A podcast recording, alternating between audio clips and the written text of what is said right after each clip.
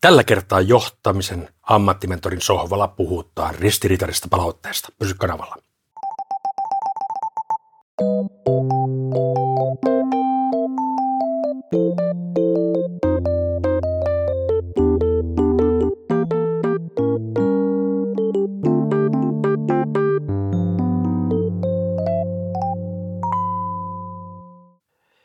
Tervetuloa taas tänne podcastien maailmaan. Mennään saman tien nimimerkki Kultakorvan kysymykseen. Jos johtaja saa johdettaviltaan ristiriitaista palautetta, niin ketä pitäisi uskoa? Itse asiassa tämä kysymys ei ollut ihan tässä muodossa. Mä vaihdoin tästä yhden sanan, koska mä oon luonut muutama vuosi sitten ihan kirjallisesti jossain kolumnissa, että minä en sitä aalla alkavaa sanaa käytä enää ikinä ihmisistä. Mä muutin sen johdettavaksi, mutta monet käyttää sitä aalla alkavaa sanaa ja se muistuttaa sitä, että se esimies on sitten varmaan yleinen, jos tämä johdettava on tämä aalla alkava. No niin, näin tuli kierrettyä nyt tämä sana ja opetettua, että ei käytetä semmoisia halveeraavia sanoja ihmisistä. No kollegoita tai johdettavia tai ystäviä tai työtovereita. Jos on pakko sitä asemaa korostaa, niin sitten voi puhua johdettavista. Tiimiläiset on muuten myöskin aika hyvä. Mutta niin, eli kysymys oli, että jos johtaja saa ristiriitaista palautetta, niin ketä pitäisi uskoa, niin mä lähden purkaa tätä taas vähän paloasiksi, eli ensinnäkin tuosta ristiriidasta. Ekana tulee tietenkin mieleen, että millä tavalla se on ristiriitasta. Se voi olla hyvinkin erillä tavalla ristiriidassa. Joskus voi olla, että joku sanoo, että tämä oli huono ja joku sanoo, että tämä oli hyvää. Ja, mutta joskus myöskin ihan sananvalinnat voi vaikuttaa edes ristiriidassa, mutta ei välttämättä olekaan. Tulee tarina mieleen, kun mä kerran annoin mielestäni hyvää palautetta kollegalle, kun tehtiin yhteistä kirjaa. Terveisiä vaan Reinolle. Niin annoin hänelle kerran palautetta, että tuossa on aika paljon triviä tietoa. Tämä kollega sitten vähän pahastui siitä, että mä haukun hänen tarkkaan tekemään työtä. Mä sanoin, että ei, että minä kehuin sua just. Sitten hän sanoi, että trivia kun tarkoittaa turhaa tietoa. Sitten mä menin katsomaan sanakirjasta, että niin se tarkoittikin jotain turhan päivästä tietoa. Mä olin ajatellut aina, että tämä triviaali tieto, niin kun Trivial Pursuit on niin kiva peli, niin kyllä tämä varmaan on ihan positiivinen termi. Eli joskus pelkästään sanat voidaan ymmärtää väärin. Tai sitten jossain päin Suomea sanotaan, että tämä oli ihan ok, se voi tarkoittaa valtavaa kehua, sitten taas jossain voi saattaa, että okei, tässä ei ole mitään hyvää. No sitten jos on ristiriita palautesta, niin niillä voi joskus olla ihan yhteinen selitys siellä taustalla. Eikä ne loppujen lopuksi tarkoittaa, vaikka ne on eri sanoja, niin siellä on kuitenkin periaatteessa tarkoittaa samaa asiaa. Nyt ei ihan heti tule mitään esimerkkiä mieleen. No sitten tulee mieleen tietenkin, onkohan se, että kork, ei kun mikä tämä on, kun suksetilas hypätään siellä tornista. Matti Nykänen teki. Tämmöinen urheilu oli hetkinen, tämä on tämä, ei se ole pituushyppy, mäkihyppy, joo. Ja mun mielestä mäkihypyssä oli sellainen juttu, että kun siinä annetaan metrien lisäksi myöskin jotain tyylipisteitä, niin onko se niin, että heikoin ja paras otetaan aina pois? Eli ehkä sitten jostain palautteesta niin itsekin voisi ottaa ne ääripäät pois niin ja katsoa sitten, että mahtuuko se muu palaute siihen jonkin normaalia kaumaan. En tiedä, onko siinä järkeä. No sitten kun kysyttiin teikin, että jos saadaan ristiriita palautetta, niin ketä pitäisi uskoa tai ennenkin ketä pitäisi kuunnella, niin mä oon kyllä sitä mieltä, että kyllä kaikkia kannattaa kuunnella. Ja se on tilannekohtaista sitten, että jättääkö jonkun palautteen huomioimatta, mutta jos ummistaa silmänsä tai korvansa joltain palautteelta, niin ei se nyt varmaan ihan järkevää oman kehittymisen kannalta. Oman mielenterveyden ja jaksamisen kannalta se voi joskus olla järkevää, mutta se on eri asia. Ja kyllä mä oon aika varma siitä, että kyllä semmoisen hyvän tahtoisen ja pahan tahtoisen palautteen pääsääntöisesti erottaa. Ja mistä se erottaa, niin omista tunteista tietenkin. Jos palaute on annettu rakkaudella ja tarkoituksella, että hei mä aidosti haluan, että sä kehityt ja me yhdessä kehitytään ja meillä kaikilla menee paremmin, niin se on sitä hyvän tahtoista palautetta. Mutta sitten on pahan tahtoista palautetta, tulee mieleen heti tämmöiset vaikka sadistit tai narsistit ja mitä näitä on, psykopaatteja, niin niillä voi olla sitä ainoastaan palautteen annossa vain yksi motiivi, se on se, että saada toinen kärsimään. Mutta mä luulen, että senkin rupeaa pitkällä aikavälillä kyllä tuntee, että joku ihminen, joka antaa palautetta, niin hän antaa pääsääntöisesti kannustavaa palautetta, jolla on hyvä tarkoitusperä, ja sitten jotkut ovat semmoisia, että ne vaan haluaa satuttaa. No sitten jos näitä satuttavia ihmisiä on ympärillä, niin sitten kannattaa keksiä joku keino, että ei ole enää heidän kanssaan tekemisissä, se on ainoa tapa selvitä siitä voin kertoa, että näitä sadisteja ja narsisteja, kun niitä ei voi parantaa. Mutta se on sitten ihan toisen podcastin aihe varmaan, jos semmoisia kysymyksiä yleensä tulee. Niin tähän väliin voisin muistuttaa, että niitä kysymyksiä saa lähettää. Niitä on nyt ihan kiva nippu tuossa odottamassa, mutta mä valitsen aina sitten itselle parhaan sopivan kysymyksen. No sitten toinen näkökulma tähän on se, että miten se palaute oikeastaan tuleeko. Eli tuleeko se palautetta joltain jatkuvalla syötöllä tai sitten onko se joku yksittäinen kerta. Että jos joltain tulee jatkuvasti palautetta, niin se ehkä rupeaa jonkunnäköön lievenemään jollain tavalla. Paitsi jos on sitä negatiivista palautetta, niin se rupeaa kasvamaan semmoiseksi isommaksi möykyksi. Mutta sitten taas, jos joltain tulee tosi harvoin palautetta, niin ehkä se kerta, kun sitä palautetta sitten tulee, niin siinä on sitten ehkä niin tärkeä kynnys ylitetty, että se on ollut niin vaikeaa sille toiselle ihmiselle, sitä kannattaa kyllä oikeasti sitten miettiä, että miksi se tulee. Pääsääntöisesti mun havainto on kyllä se, että suomalaiset ja varmaan muutkin maalaiset niin ennemmin panttaa sitä palautetta, kun ei haluta loukata toista eikä haluta tietenkään, että toinen hyökkää itseään vastaankaan. Se on harvinaisempaa, että sitä palautetta tulee sitten koko aika, varsinkin sitä negatiivista palautetta. No itse asiassa kumpaakaan palautetta paljon tunnu tulevan, paitsi sosiaalinen media sitten ihan eri asia. Mutta jos nyt ollaan tämmöisessä työympäristökontekstissa, niin siellä yleensä voidaan miettiä, että se palaute tulee kasvokkain puhelimitse tai sähköpostitse, mieluummin kasvokkain. No sitten tuleeko se palaute pyytämättä vai pyytämällä? Silloin iso ero. Eli silloin, jos sä itse oot pyytänyt sitä palautetta, niin jos sä et saa sitä, niin sitten on taas ongelma. Sitten taas, kun ei itse pyydä sitä palautetta, tai jos ei ole sellaista kulttuuria, että se on sääntö, että annetaan palautetta, niin se voi sitten vaikuttaa aika eri tavalla – tässä voisin antaa tämmöisen neuvon, minkä mä oon huomannut, että välillä palaute kyllä sattuu. Ja sitten se sattuu, varsinkin kun se tulee vähän herkkää väärään aikaan, niin siinä on ihan selkeä neuvo. Kun itse kysyt palautetta, niin sä jo varaudut siihen, että sieltä tulee jotain. Jos saat aloitteen itselle, niin se sattuu aina vähemmän kuin se, että se tulee yllättäen puun takaa. Bö, tässä palautetta. No sitten joskus se palaute voi tulla myöskin kyselyn tuloksena, että kyllä hyvissä organisaatioissa kysellään työtyytyväisyyttä ja johtamisen onnistumista ja kollegana onnistumista ja asiakastyytyväisyyttä ja ties mitä. Niin tämmöinen palaute taas, niin se on enemmänkin dataa. Siinä usein on myöskin semmoinen, että siinä ei tiedä kukaan antanut sitä palautetta, vaan tiedetään vaan, että se on joku tuosta joukosta. Ja sitten se usein on myöskin väännetty ehkä numeraaliseksi niin, että tiedetään vaan, että nollasta vitoseen, niin sun suoritus on sitten ollut 4,8, mikä tuntuu varmaan hyvältä, mutta jos onkin 2,1, niin sitten alkaa tuntua vähän pahalta. Mutta sitten on myöskin sitä avointa palautetta. Itse asiassa mä sain just tänä aamuna palautetta yhdestä puhekeikasta pari viikon takaa, niin, niin siellä oli arviointi, oliko se nollasta vitoseen vai yhdestä vitoseen, ja reippaasti yli nelosen pyyhittiin, niin se oli ihan kiva. Sitten siellä oli niitä vapaa-palautteita myöskin, niin siellä oli joku, oli ollut tosi vaikuttunut ja monikin, mutta sitten siellä oli ainakin yksi, joka sanoi, että ei ollut oikein vaikuttunut, että kaikkia ei voi miellyttää. Mutta siitä tuli pääsääntöisesti hyvää mieli. Terveisiä vaan Elinallekin, joka sen minulle aamulla välitti. Joo. No sitten tuleeko se suoraan vai välillisesti? Semmoinen, että kasvosta kasvua kertoo suoraan toiselle, niin se on semmoista mun arvojen mukaista palautetta. Mutta sitten joskus se tulee välillisesti niin, että joku tulee, on sanan saattajana. Ja siinä pitää ainakin aina miettiä, että tulikohan se nyt just siinä muodossa, kun se oli tarkoitettu, kun tässä on ihminen välissä.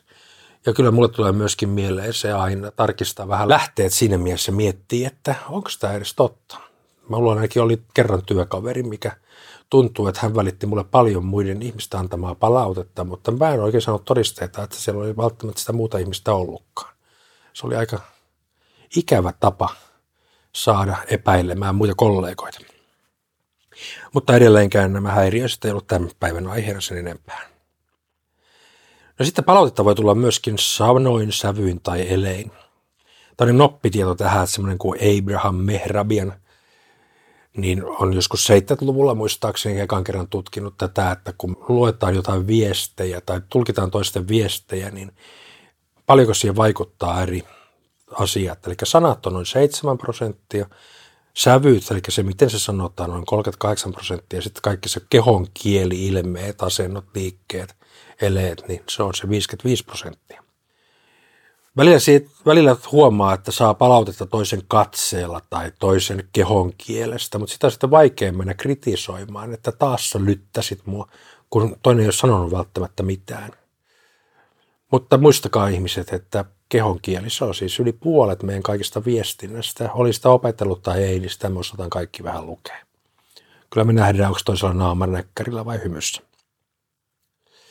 Mutta sitten varsinainen kysymys on tietenkin se, että ketä pitäisi uskoa, niin mä sanoisin, että kaikkia ja ei ketään. Eli aina ei ole yleispätevää syytä. Kaikkia palautetta kannattaa kuunnella, kaikkia palautetta kannattaa miettiä. Ja sitten kannattaa tietenkin miettiä, että on, kuka se antaja on, että missä, mikä hänen motiivi antaa palautetta. Jos se motiivi on hyvä, edistävä, niin sitten kannattaa tosissaan kuunnella, mutta jos se on vaan pahan tahtoinen tai kaaosta aiheuttava tai tämmöinen hajota ja hallitse tyyppinen, niin sitten ehkä on se poikkeustapaus, että ei kannata kuunnella. Mutta ikävä kyllä me ihmiset taidetaan olla semmoisia, että just se kaikkein ilkein palaute on se, mitä, mikä jää meidän mieleen sitten yöksikin pyörimään. Tästä pääsenkin tämmöiseen tärkeämpään asiaan. Että jos ajatellaan, että toi kultakorvan kysymys on nyt käyty läpi, että jos johtaja saa johtajalta ristiriitaista palautetta, niin ketä pitäisi uskoa. Mutta päästään tästä palautekulttuuriin. Ja semmoinen organisaatio tai tiimi, missä on palautteen antamisen kulttuuri, niin se on menestyjätiimi. Ja sitten jos on semmoinen organisaatio tai tiimi, missä ei oikein palautetta saa millään, niin se on oikeastaan tuomittu pitkällä aikavälillä häviämään. Mä muistan, kun eräs viestintäalan ihminen, joka oli aikaisemmin, mulla muistaakseni lentoemäntänä, niin hän kertoi, että lentokoneessa – on semmoinen sääntö, että palautteen antaminen ei ole oikeus, vaan se on velvollisuus. Ja jos tulkitsen oikein, niin siellähän kapteeni esimerkiksi, niin sillä on aika paljon valtaa sillä koneessa. Se on varmaan Jumalasta seuraava. Mutta sitten jos siinä on niin iso auktoriteetti, niin että sitten muu henkilökunta siellä vähän kammoksuu antaa palautetta.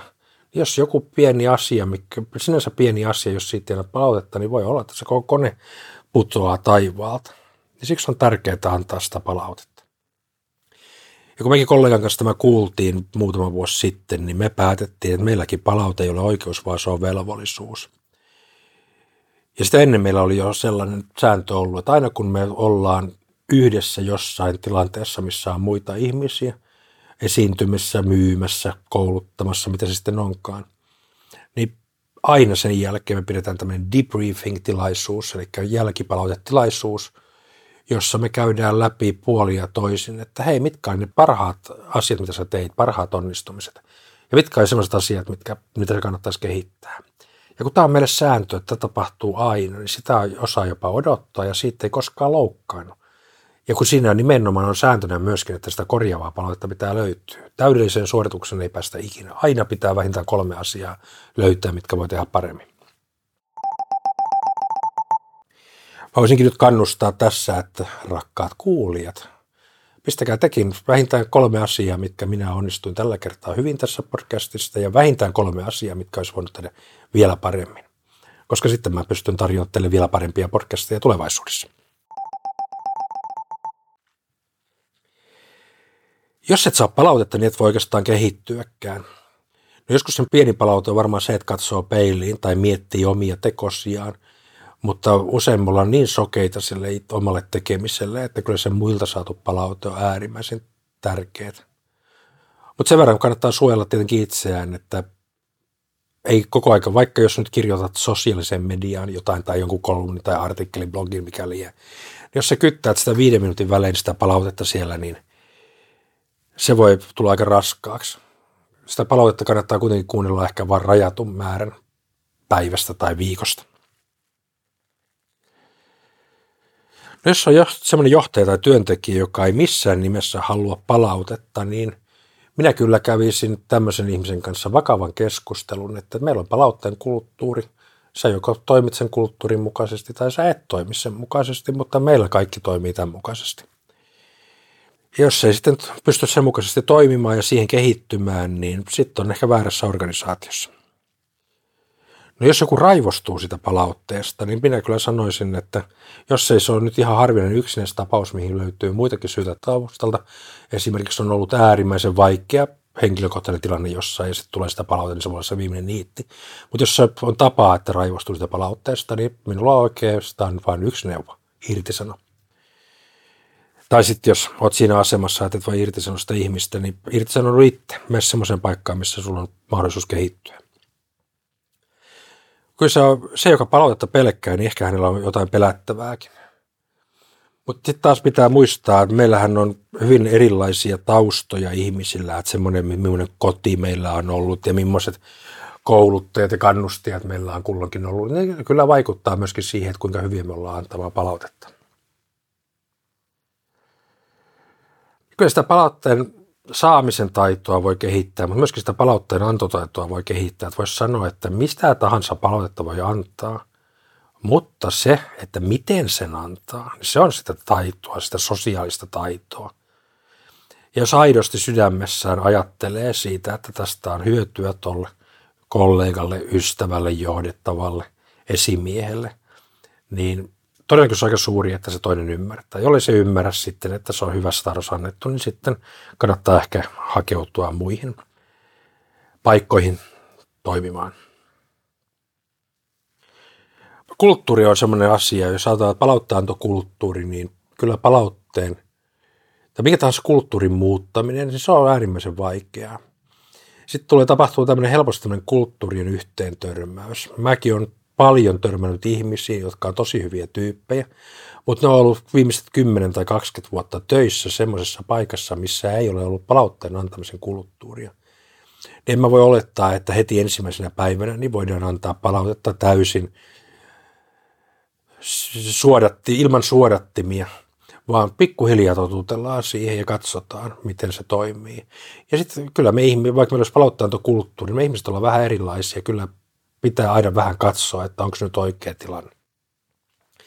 Ja sitten sanoisin tähän lopuksi vielä, että sähköposti ei ole yleensä hyvä paikka antaa palautetta. Sä et voi koskaan tietää, että koska se toinen lukee sen ja millä mielentilalla juuri silloin.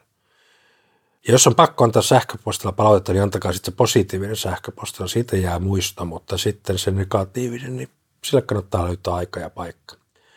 Tai jos ajatellaan, että kollega esimerkiksi niin kuin minun ammatti on, että mä käyn paljon puhumassa ja esiintymässä, niin jos mä saan viisi minuuttia ennen puhekeikkaa jonkun tosi ikävän palautteen, niin ei siitä ole kellekään kyllä hyötyä. Vaan sitten sille oma aikaisen paikka. Se on ikävä kyllä, jos sitä palautetaan aina heti, niin usein sitten kun on hyvän yli nukuttu tai jotain muuta, niin se vähän vaimenee ja välillä se unohtuukin. Mutta se on varmaan ihan hyväkin joskus. Ja tällainen analyysi nimimerkille kultakorva siitä, että ristiriitaisen palautteen vastaanottamisesta eikä tämä uskoa. Tämä oli mun näkemys tähän. Tähän löytyy varmaan paljon muitakin näkemyksiä. Kirjoittakaa, kommentoikaa, olkaa eri mieltä, antakaa palautetta. Lisää kysymyksiä voi lähettää osoitteeseen johtamisaktivisti at Ensi viikkoon. Heissuli!